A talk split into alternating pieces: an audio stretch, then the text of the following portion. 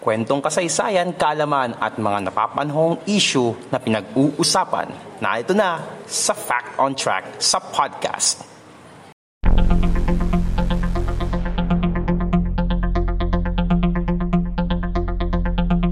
Fact on Track sa podcast. Kwentong kasaysayan, kalaman at mga napapanahong usapin sa lipunan. Fact on Track sa podcast dito pa rin sa Podcast Demands, ang antipong YouTube channel. At syempre, hindi lang po tayo sa YouTube papapakinggan, mapapakinggan nyo na rin po ako sa Spotify. Pero sa YouTube po, kung bago po kayo, welcome po kayo. Just uh, subscribe and click the notification bell button for the next episodes ng ating Fact on Track sa podcast. And syempre, abangan nyo po ako sa Spotify. Fact on Track sa podcast. News on Track sa podcast. Mga napapanahong issue, ating pag-usapan dito sa Fact on Track sa podcast.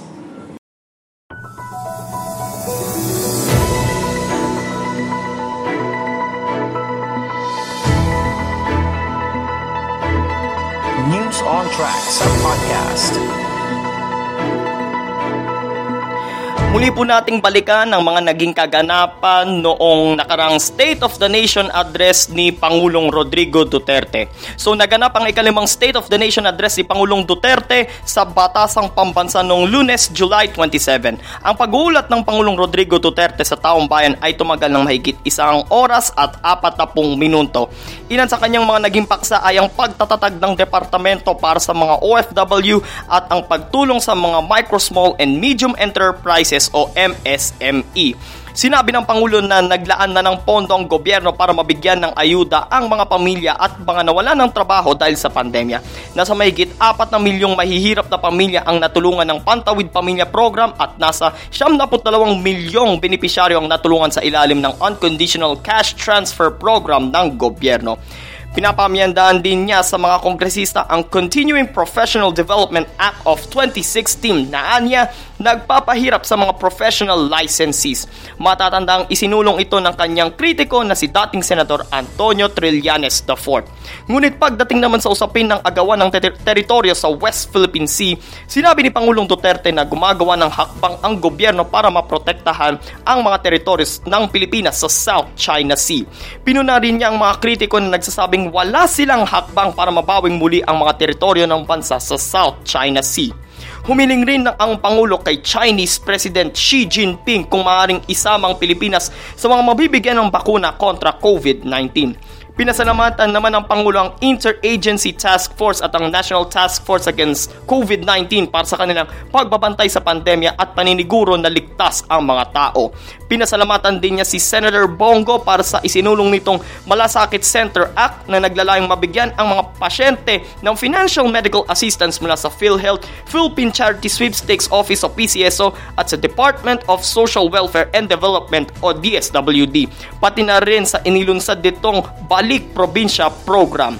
Nanawagan naman ng Pangulo sa mga kongresista na isulong ang muling pagbabalik ng parusang kamatayan para sa mga sangkot sa ilegal na droga.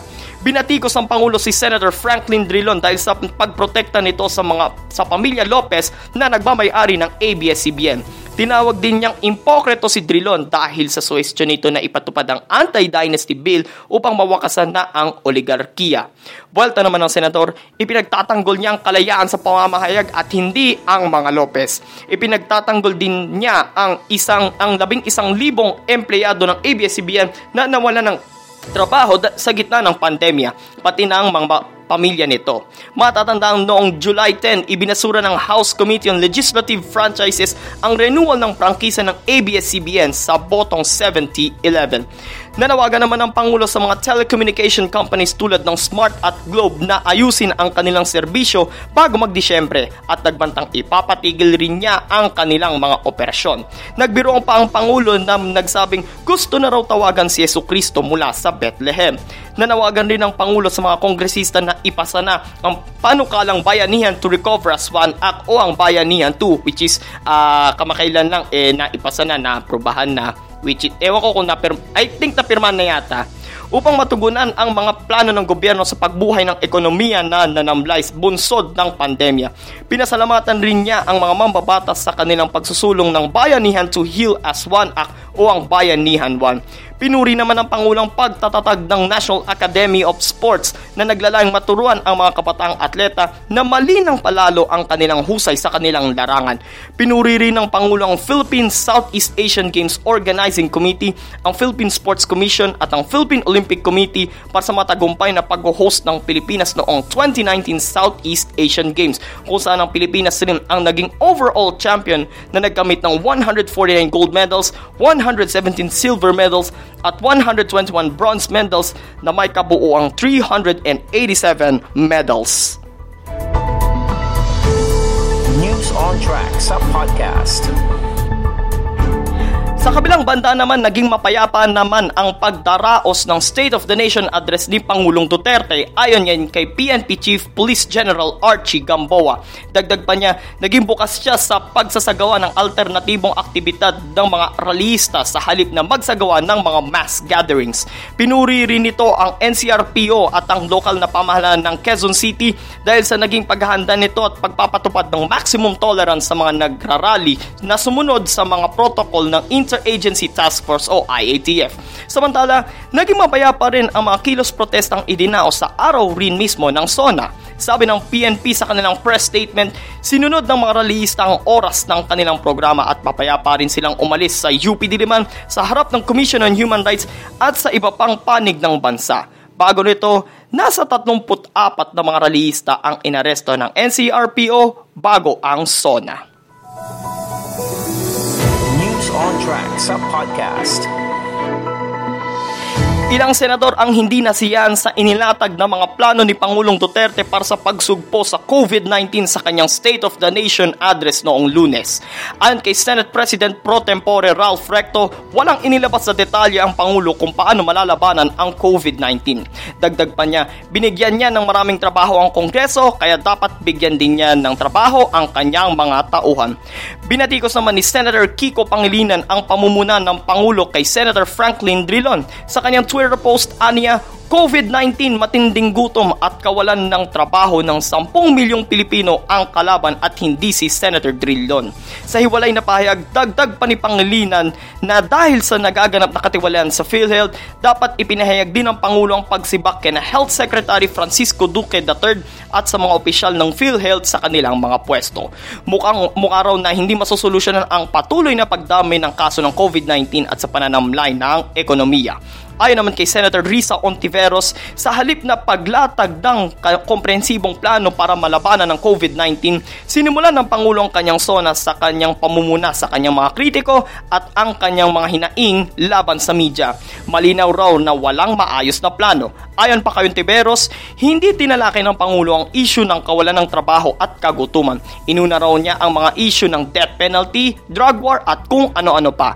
Dagdag pa niya, para umusad ang plano, kailangang may pag-ako ng pagkukulang. Kailangan din na may pagkilalang gobyerno na ang krisis sa COVID-19 ang siyang pinakamalaking problemang kinakaharap ngayon. Samantalang tinawag naman ni Senator Richard Gordon na unpresidential ang pagpuna ni Pangulong Duterte kay Senator Franklin Drilon. Ayon naman kay Drill, ayon naman kay Gordon, malaki talaga ang galit ng Pangulo kay Senator Drilon. Ngunit hindi niya dapat inilabas sa publiko ang galit niya sa isang tao lalo na sa isang senador. Ngunit may mga senador rin na pumuri rin sa sona ng Pangulong Duterte. Ayon kay Senator Bongo, malinaw na nilatag ng Pangulo sa kanyang tanumpati ang mga plano upang malabanan ang COVID-19 pandemic. Inihayag din niya ang mga pangangailangan ng mamamayan upang labanan rin ang kahirapan at matugunan ang pangangailangan ng administrasyon para matupad ang mga pangako nito para sa ikagiginhawa ng lahat. Pinuna naman ni Senator Amy Marcos ang mga bumapatikos sa sona ng Pangulong Duterte. Tinawag niya itong mga bingi at manhid na naghahanap ng maibabato pero pero hindi nakarinig ng panawagan ng pagbabago. Aniya, malinaw ang tanging men ang naging mensahe ng Pangulo sa taong bayan na magbago ngayon habang buhay na panghawakan ng kapayapaan, mag-iba o maparusahan. Dagdag pa niya, pamumunuan ng gobyerno ang paglaban sa mga virus na sumisira sa bansa, ang COVID-19, mga uri ng katiwalian, mga sindikato at ang makapangyarihang oligarkiya. On Track sa podcast. At yan ang mga napapanahong issue na dapat mong malaman dito sa Fact on Track sa podcast. Fact on Track sa podcast. So tapos na po tayo sa ating balitan at uh, mapunta na tayo sa ating topic ngayong araw mga kapodcast. So today is August 1 and sa kasaysayan ng Pilipinas uh, sa araw na ito ay uh, dalawang pangulo ng Republika ng Pilipinas ang namayapa. Sino-sino sila? Tara pag-usapan natin ngayon yan mga kapodcast. Fact on Track sa podcast ating balikan ang mga kwento ng kasaysayan dito sa Fact on Track.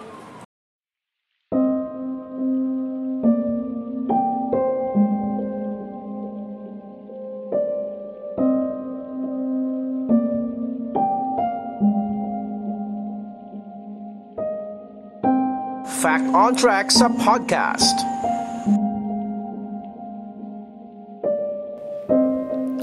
August 1, 1944, habang nasa government in exile ang pamahalang Commonwealth ng Pilipinas sa Estados Unidos kasabay ng ikalawang digbaang pandaigdig, namatay ang nooy nanunungkulan pang si Pangulong Manuel L. Quezon sa edad na 65 pumanaw si Quezon sa Saranac Lake sa New York sanhi ng tuberculosis.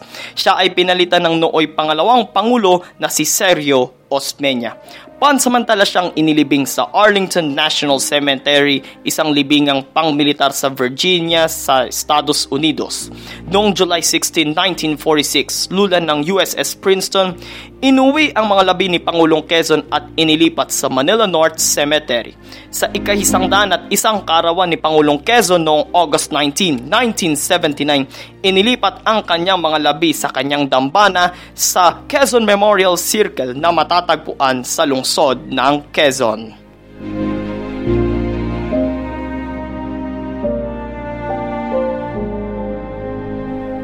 Fast forward 65 years later, August 1, 2009, sa edad na 76, namatay sa cardiorespiratory arrest bunga ng colon cancer si Pangulong Corazon Aquino sa Makati Medical Center.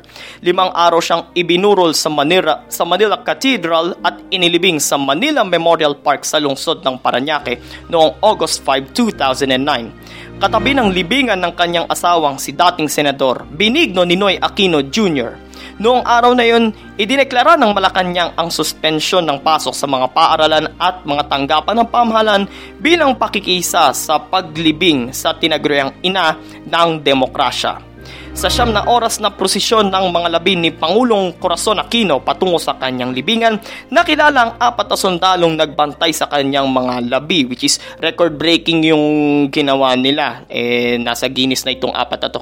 Binansagan silang Fantastic Four. Sino-sino to? Ito ay sina Private First Class Antonio Cadiente ng Philippine Army, Airman Second Class Hener Lagindam ng Philippine Air Force, Navy Petty Officer 3 Edgardo Rodriguez ng Philippine Navy at Police Officer 1, ngayon patrolman na to eh, Danilo Malab Jr. ng Philippine National Police.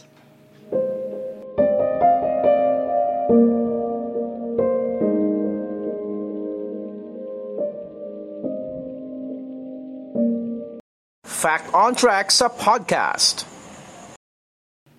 And that is it, ladies and gentlemen, ang mga balitan at ang usapan natin ngayon mga kapodcast patungkol sa petsang August 1, ang petsa ng pagkamatay ng tinaguriang ama ng wikang pambansa na si Pangulong Manuel L. Quezon at ang tinaguriang ina ng demokrasya na si Pangulong Corazon Aquino. So kung nagustuhan nyo po ang episode natin ngayon mga kapodcast, like, comment, share, and subscribe at mapapakinggan nyo na rin po ako sa Spotify. Ito po si Mans. Maraming salamat salamat po sa inyong pakikinig sa Fact on Track sa podcast. God bless everyone. God bless the Philippines. Purihin po ang Panginoon.